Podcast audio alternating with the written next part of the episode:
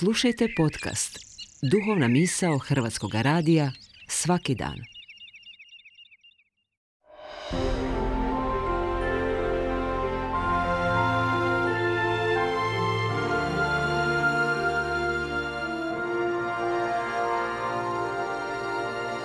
Duhovna misao.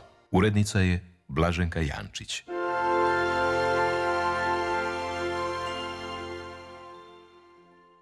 Srdačan pozdrav poštovani slušatelji, govori vam Domagoj Matošević, svećenik Zagrebačke nadbiskupije. Mjesec listopad obično je u katoličkoj crkvi posvećen molitvi za misije. Imamo čak posebnu misijsku nedelju kada se sakuplja materijalna pomoć za konkretne misijske centre, ali i posebno moli za blagoslov i uspjeh misija po čitavom svijetu. Misijska narav crkve proizlazi iz Kristovih riječi.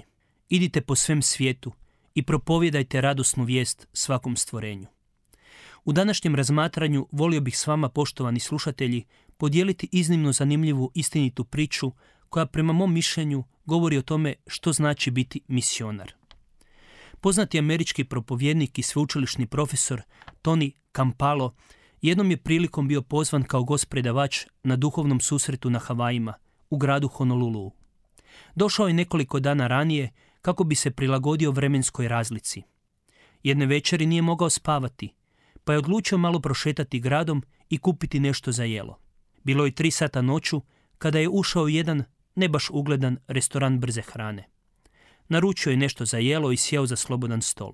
Nekoliko minuta kasnije u restoran su ušle tri prostitutke.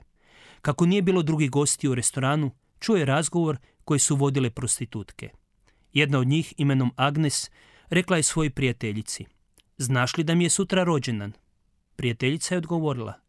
Što ti me želiš reći? Da ti sada moram pripremiti rođendansku proslavu? Agnes je odgovorila. Ma ne, samo sam željela reći da mi je sutra rođendan. Uostalom, nitko mi nikada nije priredio rođendansku proslavu. Žene su još nekoliko trenutaka razgovarale, a zatim su otešle iz restorana. Tada je propovjednik Toni pristupio šefu restorana i upitao ga. Dolaze li ove žene svaku večer u njegov restoran? Gazda je odgovorio da su one redovite gošće i da svaku noć u 3.30 obavezno dolaze po doručak. Ton je upitao gazdu može li sutra u isto vrijeme prirediti rođendansku proslavu za Agnes u njegovu restoranu. Gazda se konzultirao sa ženom i rekao Toniju da je to odlična ideja. Gazdina žena još je nadodala kako je Agnes vrlo pristojna i dobra osoba, kako uvijek uljutno pozdravi, lijepo razgovara i dobro se ponaša u restoranu. Toni je čitav dan proveo u pripremi za proslavu rođendana. Kupio je balone, ukrase za restoranski prostor i druge potrebne stvari. Došao je u restoran u dva sata noću i započeo s pripremom.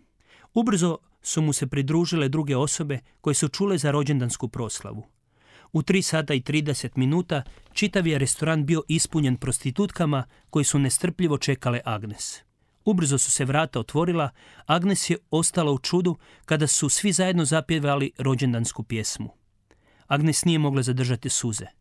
Nakon čestitanja uslijedilo je puhanje u svječice na rođendanskoj torti. Na iznenađenje svih prisutnih, Agnes je nakon puhanja zamolila prijatelje da tortu ponese kući svoje obitelji. Rekla je kako joj nikada nitko nije poklonio tortu za rođendan i da bi ona htjela podijeliti sa svojom obitelji. Svi su se naravno složili, Agnes je uzela tortu i izašla iz restorana. U restoranu je ostao propovjednik, zajedno s drugim prostitutkama. Gazda restorana je upitao, što ćemo sada raditi? Propovjednik je odgovorio, mogli bismo se pomoliti za Agnes i za sve prisutne.